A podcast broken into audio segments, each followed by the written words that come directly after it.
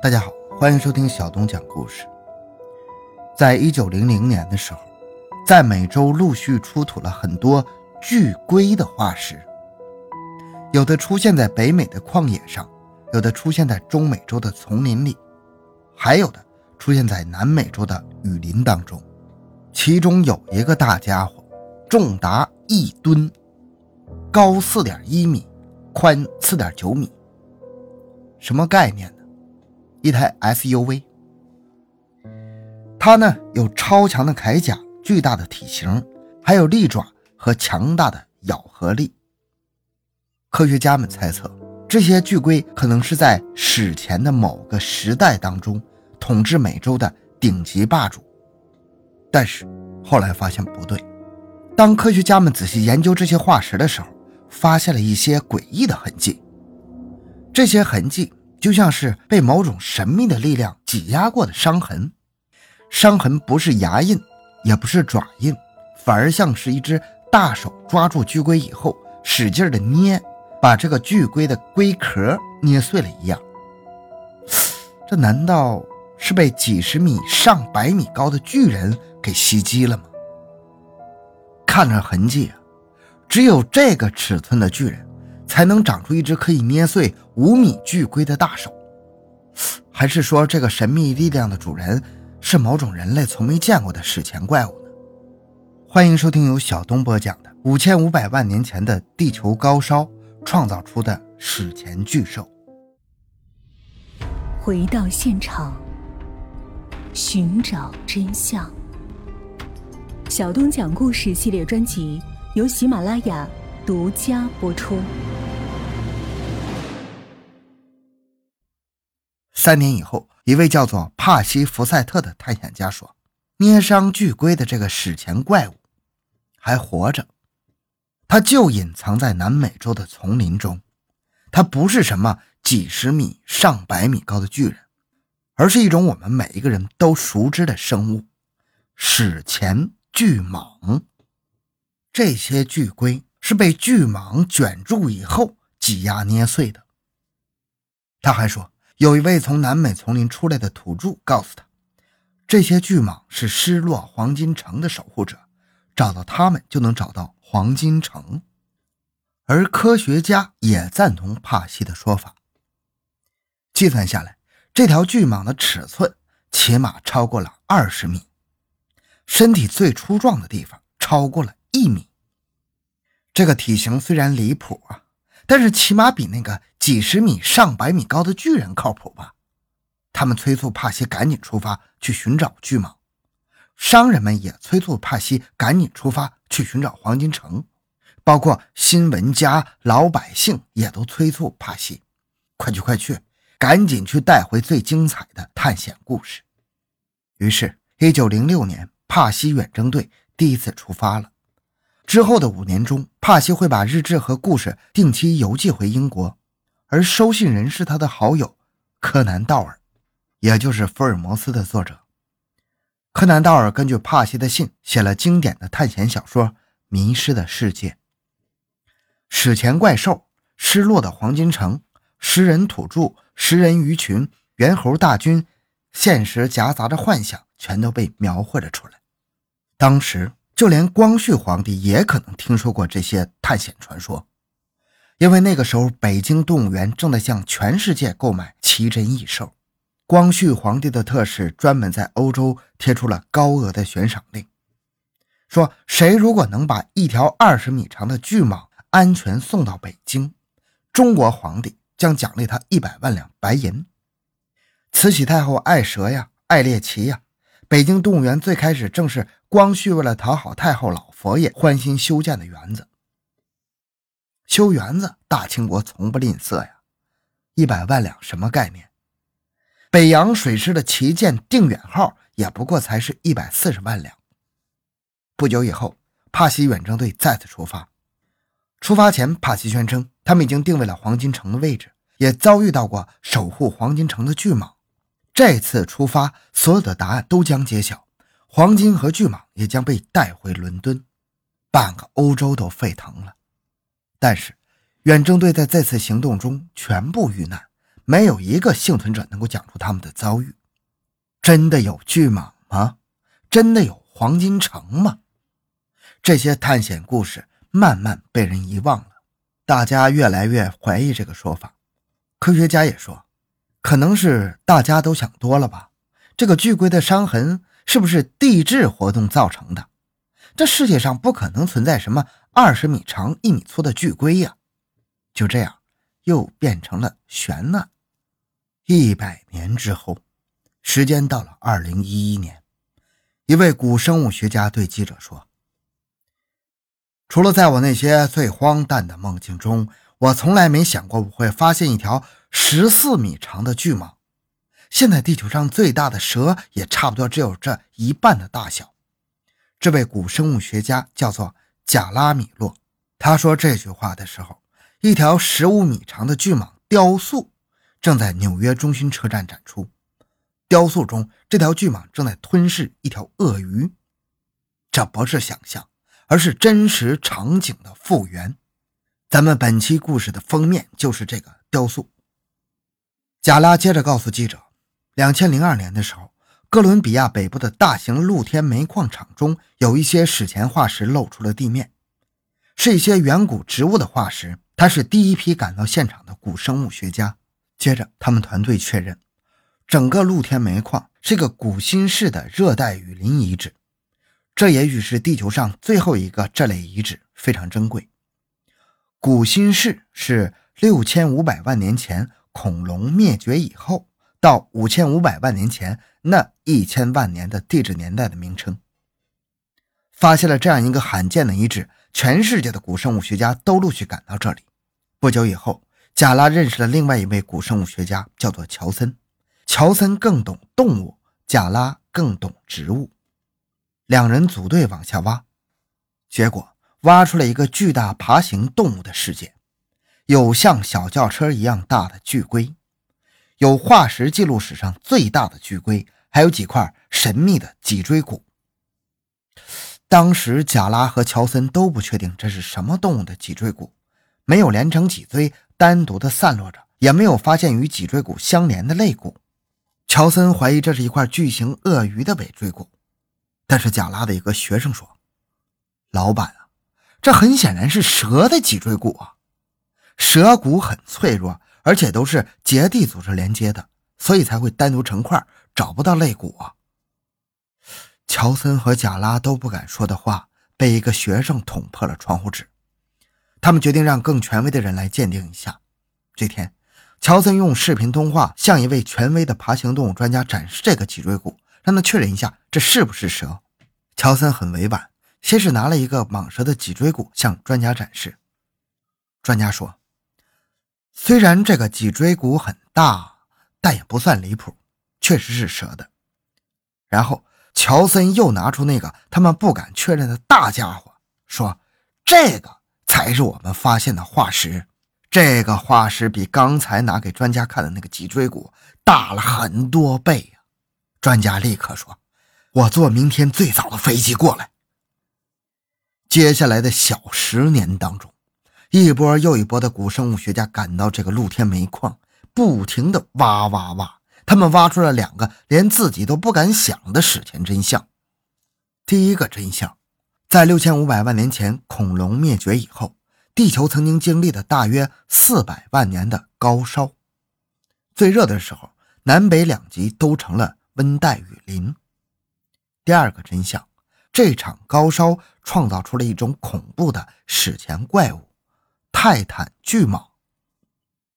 加拉接着说：“大约在五千五百万年前，这条巨蟒在南美洲的丛林里滑行，到处是沼泽和湖泊。泰坦蟒开始了它的恐怖统治。它至少有一吨重，十四米长，还可以吞下一口两米长的鳄鱼。吞的时候，连肚皮都不会鼓起来。这对它来说只是它的点心而已。它是现代蟒蛇的远亲。”没有毒，用身体卷住猎物，肌肉收缩，直接用至少每平方厘米二十八公斤的收缩力将猎物压碎。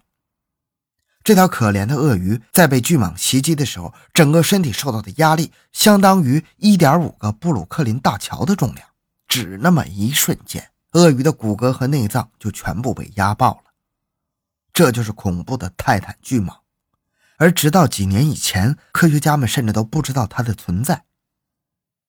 这之前，科学家们公认的最长的蛇是非洲巨蟒，已经灭绝了。这些巨蟒在四千万年前生活在撒哈拉沙漠的南部，大约十米左右，而现存的蛇几乎不可能超过九米。体型最大的蛇可能是南美洲的森蚺，这是未严格证实一条，据说有八点八米。二零零三年，印尼的一家动物园宣称，他们刚刚捕获了一条十四点八五米的蛇，叫做桂花。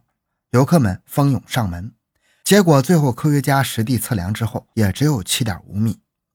现在泰坦巨蟒被发现了，恰好也在南美洲。记者们一下子想到了一百年前帕西的故事。还有那些巨龟身上的伤痕，看来那些传说都不是空穴来风啊！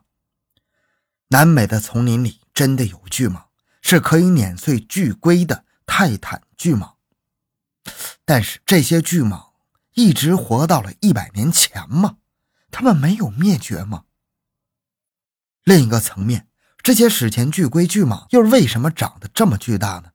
接着，科学家们讲出了另一个史前真相，也就是那场创造出泰坦巨蟒的地球高烧，被称作 P-E 极热事件。P 和 E 分别代表两个地质年代，P 是古新世，E 是始新世。简单的说，就是恐龙灭绝以后，巨齿鲨出现以前。那个时候，地球的大气和海洋中突然出现了极大量的二氧化碳。导致全球气温在两万年内上升了八度左右，当时南北极都变成了温带雨林，热带雨林已经越过了哈尔滨一线，平均温度超过三十二度。咱们要知道，现在的平均温度大约是二十七度。气候突然改变，无法适应高温的生物纷纷灭绝。本来恐龙灭绝之后，地球遭遇了核冬天，在低温的环境中，动物们都把自己长得很大。这样就能增加体积与表面积的比例，控制热量流失。但是地球突然高烧，那些长得小的动物反而更容易散热，存活了下来。当时全世界的动物都开始小型化，但是有一个例外，那就是冷血的爬行动物，它们并不需要用更大的体型来保温。天气越热，它们反而长得越大。于是，巨型鳄鱼出现了，巨型乌龟也出现了，同时猎杀这些巨鳄和巨龟的泰坦巨蟒也出现了。巨龟咱们前面介绍过了，这些巨鳄比巨龟更加恐怖。他们的祖先曾经是在白垩纪猎杀霸王龙的恐鳄，恐鳄那是大约五到十米长啊。到了 P.E 时代，它们长得更壮了。最大的一个化石复原之后，发现它有六米长，体重接近两吨呢，咬合力可能达到惊人的四千五百公斤，那超过了霸王龙啊！它是当时陆地上的主宰，直到遇到了泰坦巨蟒。从堆积的化石上来看，泰坦巨蟒曾经特别喜欢猎杀这种巨鳄，从水中突袭，顶住第一口咬合，迅速卷入巨鳄。收缩身体，将它的骨骼和内脏全部捏碎，变成了一袋鳄鱼味的干脆面。科学家们通过计算发现，泰坦巨蟒的体型太大了，已经突破了生物体自重的极限了。它必须依靠浮力才能正常生存，所以它一定是生活在有沼泽和湖泊覆盖的区域内。这样一来，同样需要离不开水的巨龟和巨鳄也就成了它们的主要食物。也就是说，P.E. 的极热事件。造成了这些史前巨兽。这样，在恐龙灭绝后的一小段时间里，地球上还经历过这样一个巨兽时代。那么问题来了，为什么地球会突然爆发 P.E. 极热事件呢？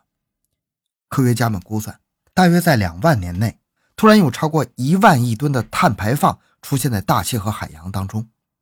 要知道，现在全球每年的碳排放也不过是十亿吨，两万年前这是一万亿吨呢。那这一万亿吨的碳排放是从哪里来的呢？全靠火山爆发吗？似乎怎么算都对不上。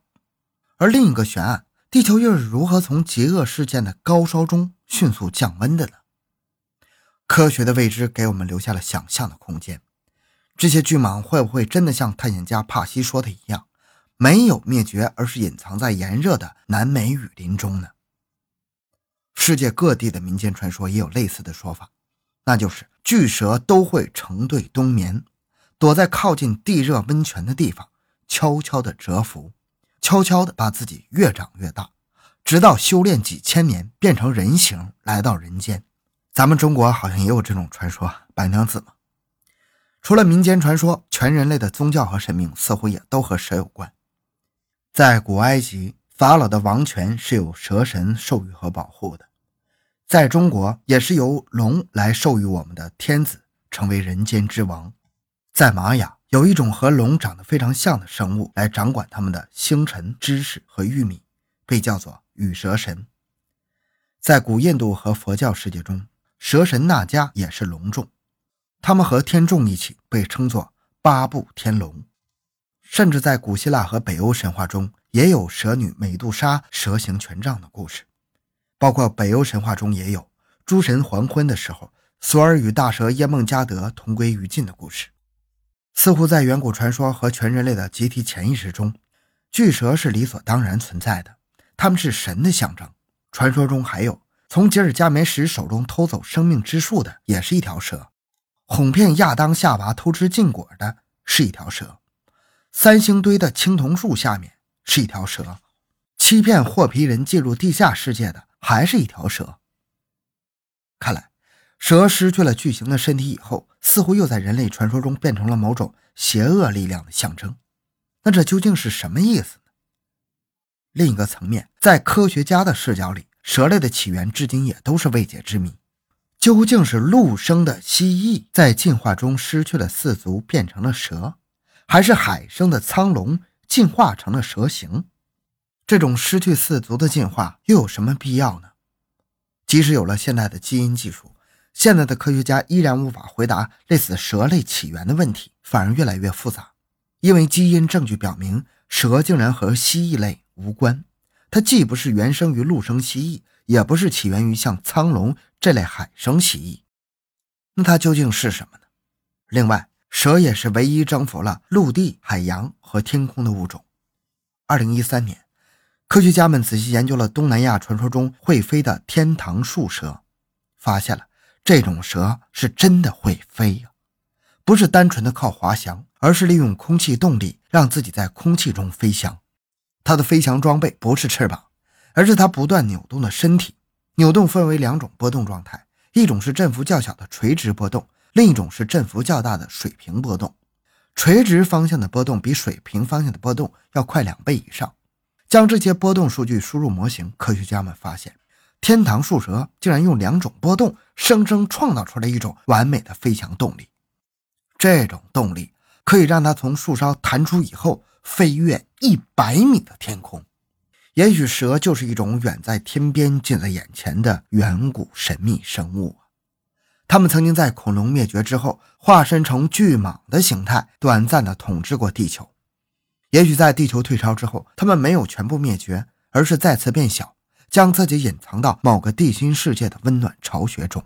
它们一直在等待，等待着外面的世界被人类排放出的越来越多的二氧化碳，等待着全球再次变暖，就像那场高烧一样。当夏天越来越长，冬天越来越热，说不定有一天，他们又会从地心钻出来，开始他们恐怖的统治。好，今天故事就讲到这里。小东的个人微信号六五七六二六六，感谢您的收听，咱们下期再见。